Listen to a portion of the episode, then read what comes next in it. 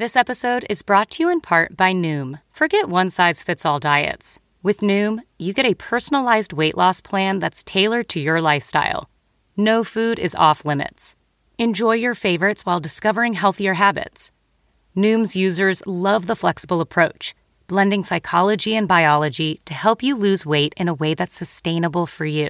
And great news for foodies. Noom just released the Noom Kitchen Cookbook with 100 delicious healthy recipes. Stay focused on what's important to you with Noom's psychology and biology based approach. Sign up for your trial today at Noom.com. That's N O O M.com. Grab your copy of The Noom Kitchen wherever books are sold. There's something magical about unboxing. When you unbox BritBox, you uncover a world of British entertainment. Stream the UK's most brilliant series, including new and upcoming seasons of Shetland, Father Brown, and Death in Paradise. Plus, new originals like Payback, Irvine Welsh's Crime, and Archie, the story of Hollywood's greatest leading man, Cary Grant. Unbox BritBox and escape to the best of British TV. Stream with a free trial at BritBox.com. Hey, girl, hey! Welcome to Taste of Taylor, my weekly podcast. So, here's the deal I have a two hour talk radio show, The Taylor Strecker Show, Monday through Friday, that's available live from 8 to 10 a.m. EST, and then available for download to listen to whenever you want. But it's a subscription based radio show. Hey, running a live radio show ain't cheap, honey. I do, however, realize that some people can't or simply don't want to pay for content. So, here's a little bite of what I'm all about for you to nibble on. I hope you love it. Hey, girl, hey, hello from Cannes, France, from the Cannes Film Festival, not even just Cannes, from the Cannes Film Festival.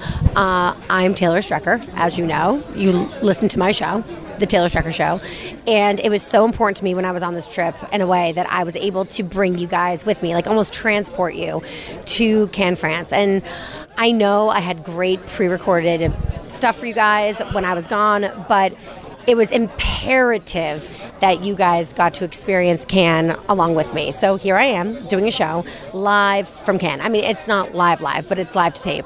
Same thing, essentially.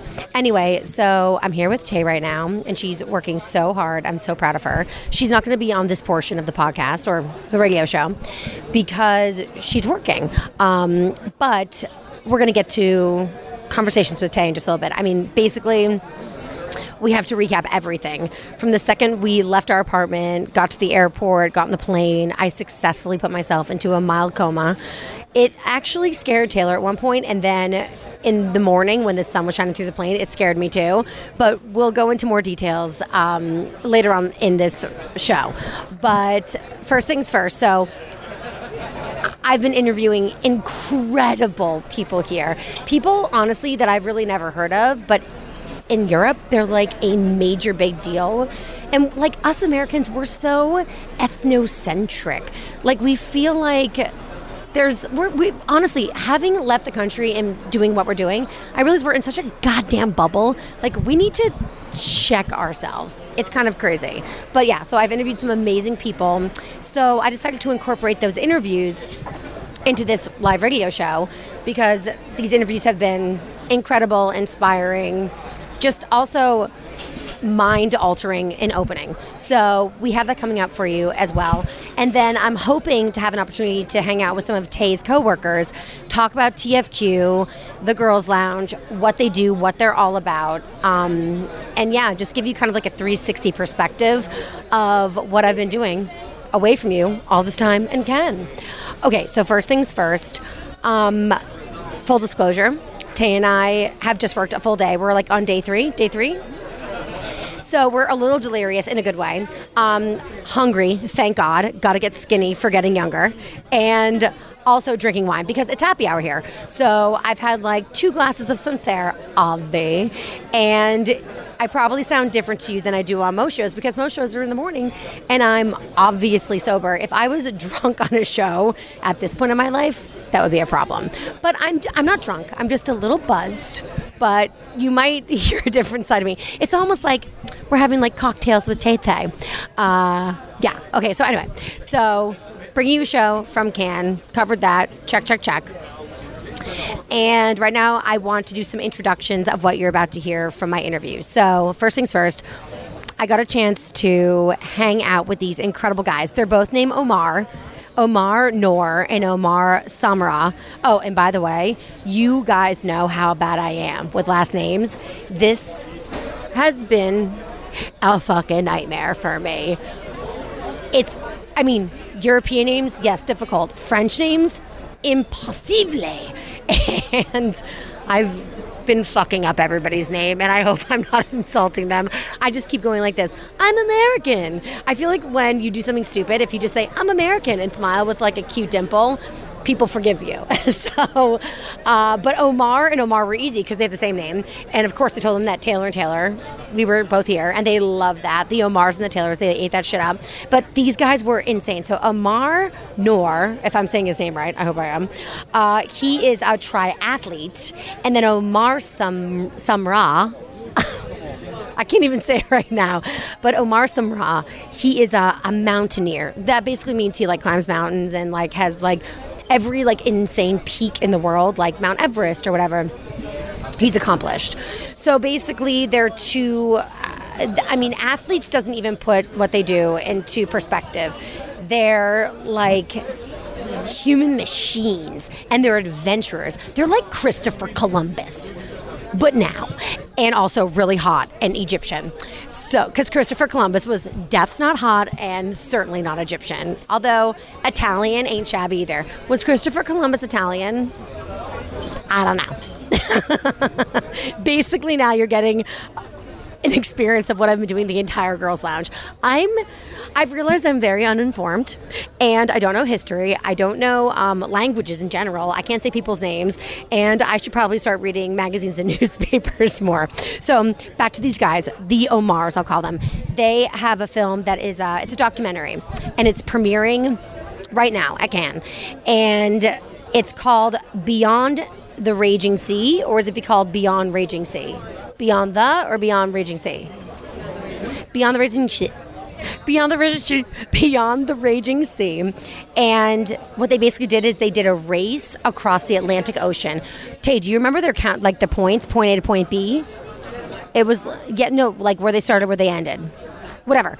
So basically they went across the like Atlantic Ocean in a raft not a, not even like a dinghy. I asked them. I said, "Was it kind?" I said, "Give me a movie reference. Like, was it like?" Um, in what's that movie uh, that I love? Yes, Talented Mr. Ripley. I'm like, was it like the dinghy in Talented Mr. Ripley when beautiful blonde-haired boy, what's his name?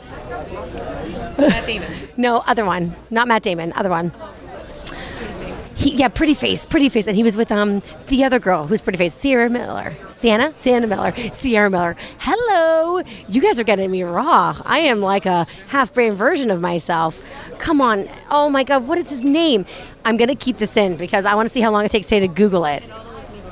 Yeah, and you're screaming at me. His name is Jude Law.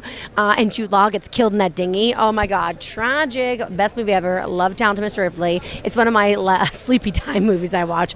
So uh, I said, Is it a dinghy like that? And they said, No, even smaller. I said, What? And they said, Think Captain Phillips, Tom Hanks. I said, oh my god holy shit. So these guys went in this like fucking raft across the ocean. And so uh, omar samra the mountaineer he said that he was flying over the atlantic ocean. I don't know like maybe from like new york to pff, europe or whatever and he said that he saw how rough it was even though he was so high above the sky. And he also was thinking about refugees who like cross these crazy oceans to find salvation in countries that are free and support them. So he thought to himself wouldn't it be wouldn't it be great? I'm giving him a french accent but he was egyptian. But wouldn't it be great? Yeah awesome. If i took a friend his friend also omar and we actually crossed the atlantic ocean and like what basically refugees come over to different countries in for salvation. So that was the do- that was the documentary. They did it.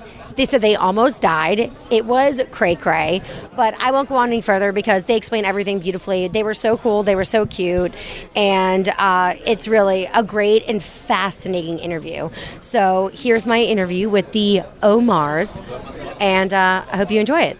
If you're looking for a good morning, define good. The Taylor Strecker Show.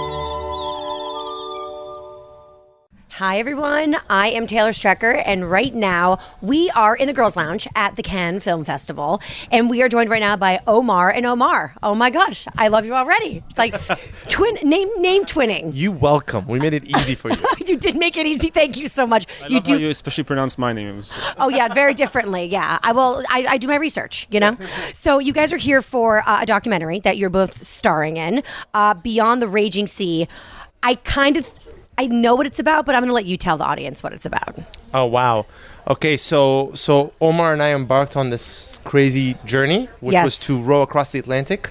Across the Atlantic. Yeah, from La Gomera, Spanish Canary Islands, all the way to Antigua. It's 3,000 miles. It's unsupported.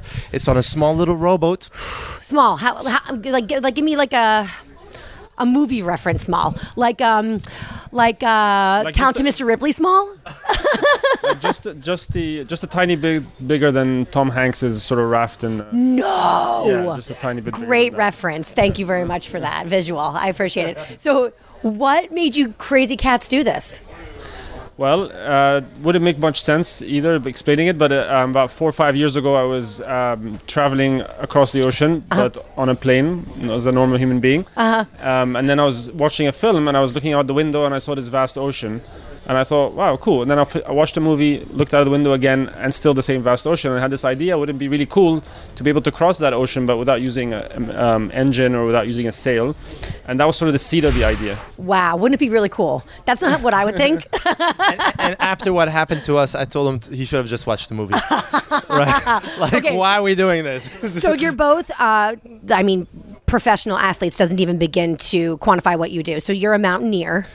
He's the mountain. Oh, you're a mountaineer, sorry, and you're a I was a professional triathlete, yes. Okay, wait. So the the tri- you're, you're the triathlete. So it makes sense actually for you to come up with this crazy idea because you spend a bit of time in water. You're on mountains. Yeah. Ocean's not like your forte. Yeah, but Omar Omar does like crazy adventures. He pushes the limits. He's he's he's seen things. He's risked his life, right? Yes. So so there's things like uh, like this would be more in his wheelhouse than me. Like I suffer. I can suffer an immense amount for like an hour and 45 minutes, 2 hours. Right. And then I'm done and I take a shower and I'm in a nice little hotel relaxing and Uh-huh. you know, it doesn't stop with adventuring. He's all about endurance. Yeah, I mean, like uh, something like climbing Mount Everest or going to the North or South Pole is sort of a weeks long, sometimes more than a month, two months expedition. And the conditions are insane. the conditions are insane, but it's completely different conditions. It's very dry. It's um, you know, it's cold. It's a it's a very different uh, type Yeah. of environment. So what is a scarier environment, a mountain or the ocean? I mean, the ocean is just uh, the complete unknown. I mean, for me, there's a sense of like stability and safety in mountains. Uh-huh. Um, you have you can have a storm in the mountains, but there's you can seek refuge. You can you can go into a snow cave. You can stay in your tent. Mm-hmm. Once you're out in the ocean and you're caught in a storm, you're just gonna have to go through it. So what was the experience like? I mean, literally death defying. Yeah, it was insane. So essentially, what ended up happening, and not to tell you about the whole movie, you're gonna have to go see it. No Uh, spoiler um, no here. spoiler. Okay, but essentially, what happened is our boat, which is supposed to self-right, got hit by some pretty massive waves. We're talking eight to ten meter waves, huge, and uh, 80 kilometer an hour winds, and it flipped and it wouldn't self-right. Um, so we were left to basically try to survive. Our life raft didn't inflate, and a bunch of things, everything that could go wrong went wrong. And we were about uh, 800, 900 kilometers away from La Gomera. We were outside of helicopter rescue. We didn't have any communication, so we were completely alone. And we later found out we were in great white shark hunting territory, just to add like insult to injury. And we were just like, we were left to fend for ourselves and take care of each other to try to survive the situation. Wow. That's unbelievable. How do you shoot something like this? Well, the uh, the documentary is more of a sort of a talking heads. Uh-huh. Um, there's interviews with us, our families, and uh, one of the things that we were trying to do is we were trying to obviously cross the ocean, but we were really trying to use this opportunity as an opportunity to raise awareness about the plight of refugees doing dangerous crossings. Um, Absolutely. But we were just trying to cross the ocean. Unwittingly, we ended up going through this immense experience, which actually brought um, our experiences together quite closely during those 13 hours of the rescue and eight days at sea. Yeah. Um, but having gone through all this, you know, harrowing experience, we still realize that it's only a fraction of what they go through because we were extremely prepared. Right. We trained, we had the best equipment, and then once we were saved, a week later we were back reunited with friends and families. So to uh, to actually imagine going through all of that just to get to a point where you have an uncertain future or maybe the risk of being um, sent back or you know it's it's just uh, it's it's a cause that we feel very passionately about. But even after having done the experience, is something that we you know we, we feel blessed that we yeah, I mean having it's a it's a traumatic experience for us, but having gone through that, we're blessed to be able to share that with the world and and you know maybe shed a different perspective on the on the issue. And the screening is today of your film Yes, at 12. Cannes Film Festival. Congratulations. Thank you so much. I'm so excited for you guys. Before I let you go, so here in the Girls Lounge, we're all about equality and equal pay for women and men in the workplace, and it's something that we're you know struggling to work towards. And you guys have traveled all over the world with your you know uh, adventures, if you will, and you're both Egyptian. So I want to ask you, what's equality like uh, in the workplace for Egyptian men and women? Is it equal 50-50? Is there an imbalance in America? For every dollar uh, a white man makes, uh, a woman makes eighty cents. Uh, well, f so I live in in half the year in Dubai and half the year in uh, in the U.S. So I'm gonna have to let Omar answer the, the Egypt question. Okay. But one of the things as a, as a professional triathlete, that is a huge issue that, Yes. that's been tackled. Yes. Uh, because um, it used to be a time when when uh, if a man won a race, it would be a completely different paycheck than a woman. And I I'm pretty proud to be part of a sport that actually took that very very seriously, the Mm-hmm. equal pay, and they they they have they have altered that. And Wow. the majority of the races, the the pay is equal. Mm-hmm. Uh, so men and women, the podium, and uh, depending on how deep it pays, if it pays five five deep or ten deep, is equal, It's men and women, which is awesome, and it, it makes me proud to be part of a of a sport that uh, that uh, relishes that. Yes, very. It's so important. Yeah, yeah. How long has that been going on for? The last. some time. I mean, it's, it's time? look, don't quote me on it because I don't know the details. But like, it's been a subject as long as I've been a professional, which is nine years. It's been a subject that's been tackled, and for as long as been a, I've been a professional, Yeah. it has been equal pay. Yes. So it's um, yeah, it's good. That's wonderful. That's great news. Okay.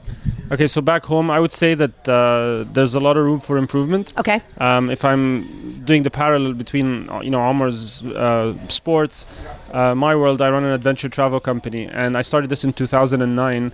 And since then, we've seen a huge amount of uh, women from the Middle East uh, going into, you know, these adventures and these journeys. Actually, the biggest demographic for us is Saudi women. Wow. Uh, the first Saudi woman to climb Mount Everest uh, started hiking and climbing with us. So you have this, you have this, you know, dichotomy where you have, you know, things aren't where they should be, and there's Right. a, and there's a need for a lot of improvement. But at the same time, what that's created is a is a sort of a hunger and thirst um, of the women of the region to really push boundaries. Um, so we're seeing this change um, quite rapidly, and and hopefully, uh, you know, it's it's really important because um, it needs to, it needs to be equal, like you said. Yeah. But the good news is that we're all having this conversation, and through our different perspectives, it sounds like in our different parts of the world, change needs to happen, but it is happening. Yes. So that's a wonderful, wonderful thing. You guys, thank you so much for joining me. I really appreciate it, and um, congratulations on being alive. Thank you. Thank you. Thank you. We're excited. The Taylor Strecker Show. We're on the cutting edge of stupid, meaningless violence. It could be worse. She could be your dentist.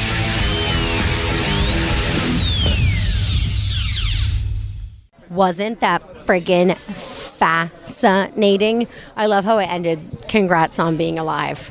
I'm so inappropriate. I think either people here love me or they probably really hate me. But so that was their story, and that's uh, a documentary that they basically came up with, and they're screening it at Cannes Film Festival.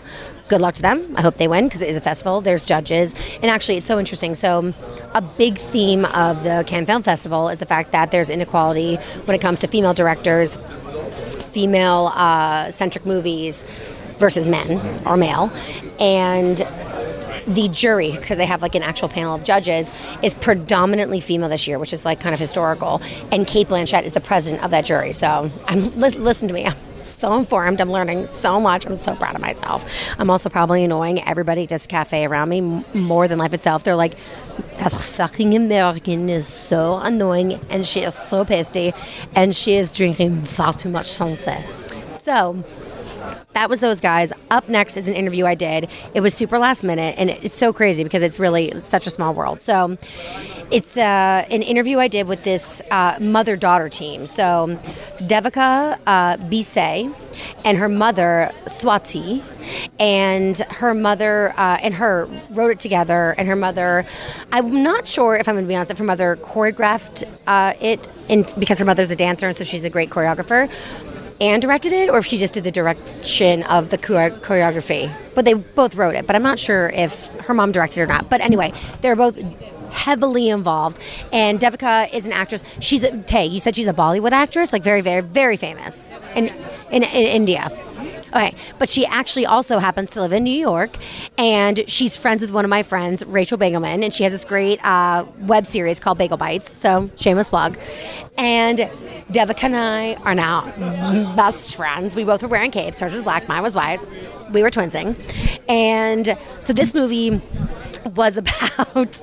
Um, a warrior princess is what I'm going to say in India. And so I don't know. So this is me trying to give a history lesson. So a long, long, long time ago in India, the fucking English were like, you know, trying to control all the Indian people, which is so rude and so wrong. And so this woman, I don't remember her name, but she decided to create basically an upheaval of the government and say like no more with you british. We are done and we are indian and we are going to live separately from the british parliament. The fact that i just knew it was parliament makes me feel like i got a 1500 on my sats is that the high score or 1400 see it's like it's incredible oh, it's incredible how i can go from so smart to so stupid in a split second.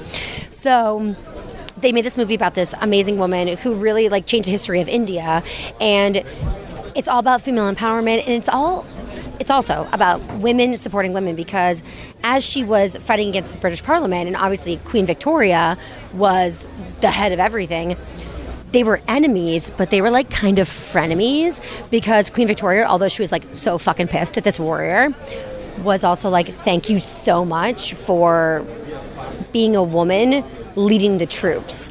Um, anyway, I'm probably doing such a disservice to the actual storyline of this movie right now.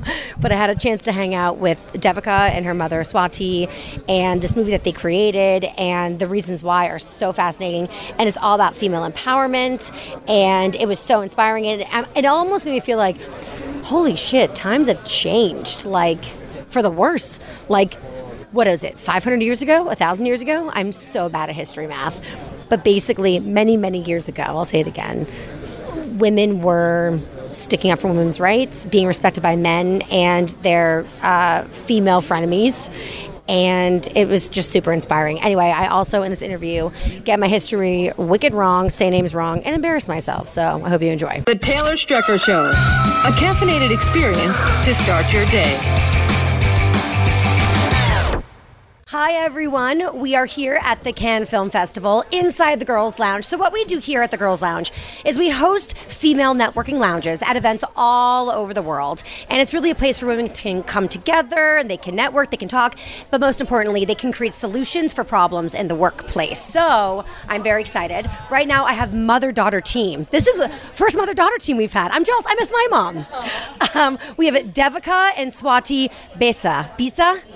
Bhise. Bhise. Wow, I really butchered that one. You know what's crazy? I've been kind of nailing the French names, and now like I have a New Yorker with me, and I ruin your name. Classic me. That's all. So you guys are here at Cannes, and uh, your trailer for your movie just came out at Cannes, and it's going to be out end of year, and it's called Swords and Scepters. Yes. Okay, so what's the movie about? Tell us everything. Um, so it's a true story about the historic queen of Jhansi, known as Rani Lakshmibai, from 1857. Yes. And she raised an all-female cavalry and took on the East India Company. She was a warrior queen. She was the general of her army, and she, because of her mutiny, is the reason that the East India Company was kicked out of India. So she incited real change, and India gained its independence about 100 years after, but Wow. she's really the one who planted the seed of independence that every freedom fighter thereafter has said inspired them to continue her fight. And although many, many people know, everyone in India knows her name, Yeah. knows about her, knows a lot about her story. Globally, it's not really a known I didn't know it. a known entity or, or a known character, and that's why it's something that was really important to bring to screen and and bring to the global audience. Yes. I also heard that Queen Elizabeth was her frenemy. Correct? Queen Victoria. Queen Victoria. See, I'm also bad at history. um, so my mother directed the Yes. film, and we co-wrote the script. Co-wrote the script. So it's a, it's really been a collaborative project that we've been working on for many years now. Um, So yeah, Swati, what was it like to work with your daughter? Um, I have been a history major student from high school and college, and my subject was 1857 mutiny. Yes. So I had the advantage of years of knowing the subject very well. Secondly, I was always doing projects all my life. I'm an Indian classical dancer. Yes. And I've been on stage for the last 40 years, which means I'm only 35. Of course. And uh, I have remained 35 for many years. That's my plan. So I like that. so with with that kind of research and the background that all my stories used to be on the goddess Durga or you know something which had to do with women's empowerment before people talked about women's empowerment. When people asked me, I said, I don't think it's about empowerment. That's who we are. And why is it that every mother looks at her child in India. I was a defiant young girl, and my mother would say, Stop being like Rani Lakshmi Bai. And that always reminded me that she must have stood up for something that people didn't like. Right. And the more I researched her, the more fascinated I became because she also came from a part of India which is Maharashtra, which is where uh, we come from. And I speak the language, so I'm able to do the research in that language. Okay. So it's not really, her work is not translated, the details are not known. So she's a well known figure, but if you ask anyone, they'll just say, Oh, the Rani, she was 28 years old, she died in battle.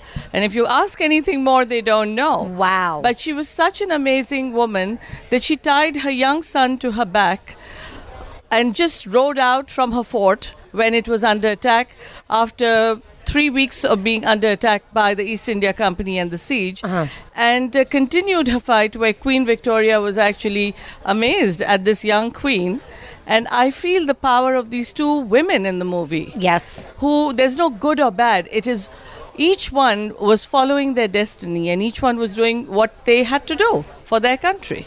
So there Even was. though they were on opposite sides, they Yes. really had a lot in in common. I was gonna say there was. It sounds like there was a mutual respect. It's like women lifting up women even when they're legitimately in battle with each other. That is that is what I wanted to bring out because Jodhi May is playing um, Queen Victoria, Uh-huh. and uh, Jodhi's real age is also exactly what Victoria was at that time. Wow. So uh, the the Queen was 39, and the Rani of Jhansi was 28, and both amazing, powerful women who made history and men were following them. So the reason I think I wanted to do this movie was not just bring her out of Jhansi to the world, but she's a real woman. I did not have to make her up. Right. I didn't have to write anything that she didn't do. In fact, I had to keep underplaying it because even her enemies, like Sir Hugh Rose, praised her and said she's like the Joan of Arc. Now, why do you think it's because I feel like we're kind of in a similar, totally different time, but I feel like we're fighting similar battles now for women. And I mean, here we are at the Cannes Film Festival, and it's a very big issue. Uh, Me Too is also a very um, important issue at the moment. You know, it times up exactly. And I feel like now, though, when women fight, sometimes there's a lot of resistance and pushback. So it's so interesting. So many years ago, it was kind of widely respected. So why the shift? What happens? I agree completely, and what I may say is not something my daughter agrees with. Okay. Because I'm 58 real and she's not. You told your real age. Yes. I did. I said, to hell with it, you know. And I've really found that society puts you down when you allow it. People are very threatened. Yeah. I have always threatened people when I walk into a room. Yep. And I tell them, don't say I'm sweet. I'm five foot one and I am very, very spicy. You won't be able to handle it. So, you know, it's really a question of how you view yourself. That's how someone views you. And that's the number one thing I wanted to tell my daughter as I brought her up. Please don't whine, fix it. You know, my mom said the same exact thing. She said I was being a victim, and she said to me, "People treat you how you let them." And I went, "Oh crap, it's my fault." So, and I think that that's such an empowering message because it's very easy to play victim and to point fingers, but at the end of the day, we can just pull ourselves up by the bootstraps Yes. and do whatever we need to and, get and done. she did this. Rani Lakshmi Bai lost her husband. She lost her father, who she was brought up by. She didn't look around and say, "Hey, who do I now look at? Which male?" Yeah. She just did what she had to do. She was an astute politician. She was very good to her people. Some betrayed her, but that is real, real life. Right. And I honestly feel that today's women should respect not just the mother but the grandmothers because I have watched very powerful women from that generation Yeah. who spoke up, were not politically correct, and really did empower other women. Today, people, the pie has gotten small, Yeah. and very often the women are em- not empowering the other woman. They're very worried would she get that instead of me? Right. And I think it should be about telling every woman in any form, it's fantastic what you're doing. So a big thing we talk about here at Girls Lounge is pay inequality. So we get paid 80 cents to every dollar a man makes. And we always sit here and say, what is the solution? And actually, we have statistics that support the fact that uh, we are going to close the wage gap at this rate in 217 years. Oh, oh, yeah, it's great. That's wonderful news for all of us. But I feel like you're very solution oriented. So, Swati, can you tell us how we close that wage gap quicker? simple it's very difficult because i did it for years i did it for years everyone would say to me how come you don't perform at certain places in new york and i said i tell them i will not do anything for free i in fact don't need to pay my rent because I have someone paying my rent. Yes. But I'm doing it so that other women who do not have the money, and I said, the same women you're taking programs where I turn them down. Yes. So you're not helping yourself. You're letting them exploit you. Yes. And I said, I don't need to. Yeah. So I have always given this message, I think, for the last 30 years on stage that you should respect the work that the woman is doing. Mm-hmm. I, in fact, would tell many organizations that do you go to church or temple? Do you pray to your gods? Mm-hmm. How much money does that cost you to put flowers on them? I said, why then are you not respecting my work? Right. What then are you refusing to pay me? So I think pretty much if actors or any of the women, any, say, I'm not going to do it, and when the job goes to another woman, she says, I'm not going to do it. Yes. Still, you respect all of us. We are a group. Yes. We're not individuals. No. That's the solution. So we have to stick together. That's right. Stronger together. We are. Yes, Where's yes. the sign? I know. It's right here. Stand up, stand out, stronger together. Is that what it says? Same thing. So the, the character of the Rani was so inspirational Yes. because she didn't need anyone else to tell her. I mean, many, many people stood up to her and she continued with her own fight. And on a side note, she was a badass. Like, Yeah. she rode with two swords in each hand with her reins in her teeth. How would she hold on to the horse? With reins in her teeth. reins. Sorry, reins in her teeth. I was picturing her like doing thigh master muscle I mean, basically. workouts. Also, also, which was also very cool to train for because I got the opportunity to learn how to horseback ride, learn to do martial arts, Indian ancient martial arts that I would have never learned otherwise. Did this like I'm going to call it chutzpah? Did it like Chutzpah. rub off onto you? Absolutely. Abs- I'm going to miss, I think, because I played her for three months. And when you're on camera, off camera, you're sort of living and breathing the Rani. And I think Yes. Carrying her persona throughout my life is going to be more important than probably any other role I'll, I'll play, at least for a, a while. So I'm a radio show host, and it's Yes. been about 11 years. And people used to say, "Oh my gosh, you inspire me! I love how you are on the radio." And I thought to myself, "I wish I was who I am on the radio in real life. I'm a wimp in real life." And so it's kind of the same thing. Yeah. You like you want to you want to be that that version of you. It's almost like that Sasha Fierce version of you. Exactly. So what are the three qualities that you would like to take in your real life from your character? Oof. Um, I love chutzpah because I'm an Upper East Sider, so I know a lot of. We all aspire for a little bit of know chutzpah every single no, but day. I, I would just say um, courage, uh, tenacity, because that's sometimes so important. Where where you really think for years and years that you can do it, and then at some point you waver. But really having that persistence to keep fighting the good fight is really, really important more than anything else. Courage, tenacity, um, and wit. She was incredibly intelligent, and she used it to disarm a- anyone who came her way. And I think that was it was just a really fabulous character to play. It was just a privilege. You guys are an inspiration, really. Oh. And the love between you is so palpable. It's just amazing. So I'm going to ask you one last question before I let you go. You know, there's been a lot of talk lately that, I mean, we know that there's uh, pay inequality in many different industries, but now we know it's very, very ever present in Hollywood. And we're at the Cannes Film Festival. So do you think that the solution for pay inequality in any industry, whether it's Hollywood or otherwise, would be just complete and full transparency of what people are making? Do you think that that could fix the problem? Absolutely. And I don't think it's just the women. I would like all the men. I want to know what to they make. come out and Mhm. say, "This is what I get paid." Yeah. What else do you know? So you know the equality that exists. And I think that's really, really fabulous. Mark Wahlberg, all the money in the world, five million he made, and uh, Michelle Williams made, I think, six hundred twenty-five thousand. Yes. Javier Bardem and Penelope Cruz um, also, yes, have been doing that for Cannes, where they, yes, yeah, they made sure that they were being paid. He, she said he'll make more, Yeah, no, no. but full transparency. Full transparency, but also more men advocates, and I believe there are quite a few. Yep. Who come out and stand by what all women have been trying. And frankly, I think women have had a tough job because even women sometimes say, Well, I'm not the one who's going to be in the kitchen. What's wrong in being in the kitchen? Mm-hmm. I'm not putting down any women who are either making jams or are in the kitchen. I think they have the hardest job to be the strength of a family. Absolutely. To have the basis of what they do and go out, do their careers and juggle. Hats off to all women.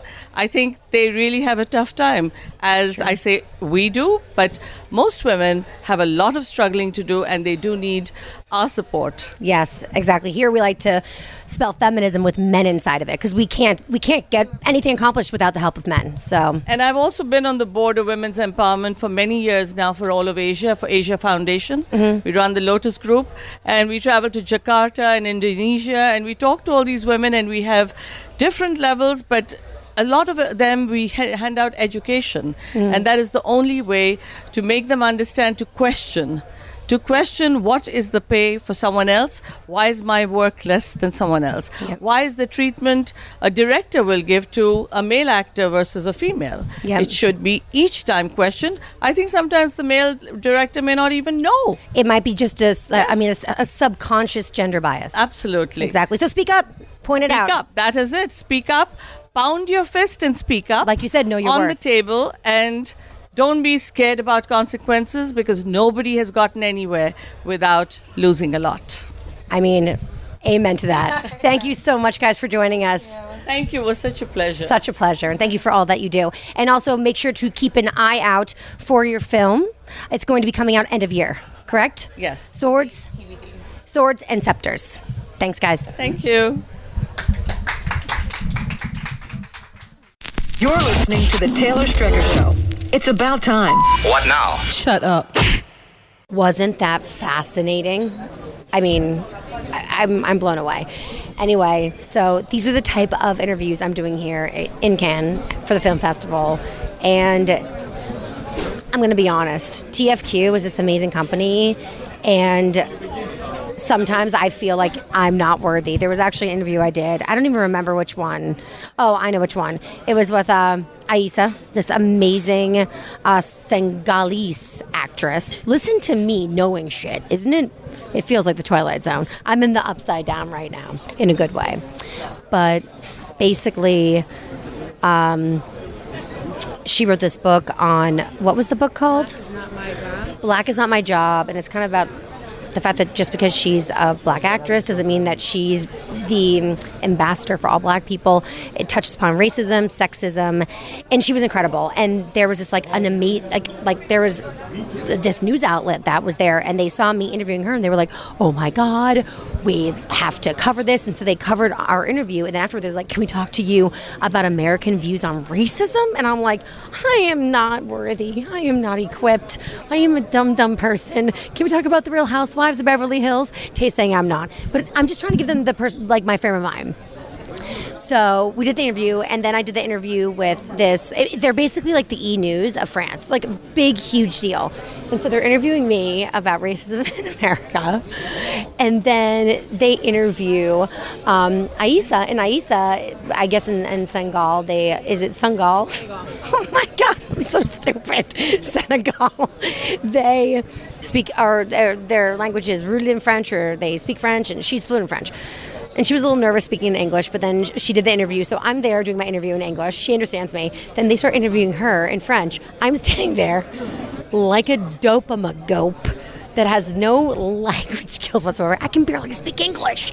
And it went on for like five minutes, and she was speaking fluent French back to the fluent French interviewee or interviewer, and I was sitting there smiling, like, just keep smiling, just keep smiling, you're on camera. But quite frankly, didn't even know if they were mocking me or not. But uh, the actress I interviewed was so sweet, so I don't think she would mock me in front of me. At least I hope she didn't, because if she was, I was standing there while they were making fun of me, just smiling from ear to ear like a complete idiot. But no, ultimately, it was a great experience. But yeah, I mean, after that interview, I was just feeling a little insecure. And I started, I said to Tay, like, oh, you're going to the bathroom? Can I walk to the bathroom with you? I walked to the bathroom with her and I started crying. I'm like the worst. Poor Taylor. She's like literally my boss on this trip. She has to treat me not like a girlfriend and like a boss. And I was like, I feel like I sounded stupid. I hope I represented the brand correctly. And I was like tears streaming down my face in the middle of this, of this, I mean, major press junket. And Tay was like, no, you did great, whatever. Who knows? She's probably lying to me because she loves me and she's so sweet. Um, but yeah, it's been, it's been incredible. And I feel like I'm learning so much. But at the same time, I feel like this company, TFQ, it's just amazing. And I'm just trying to find the Tay niche in it.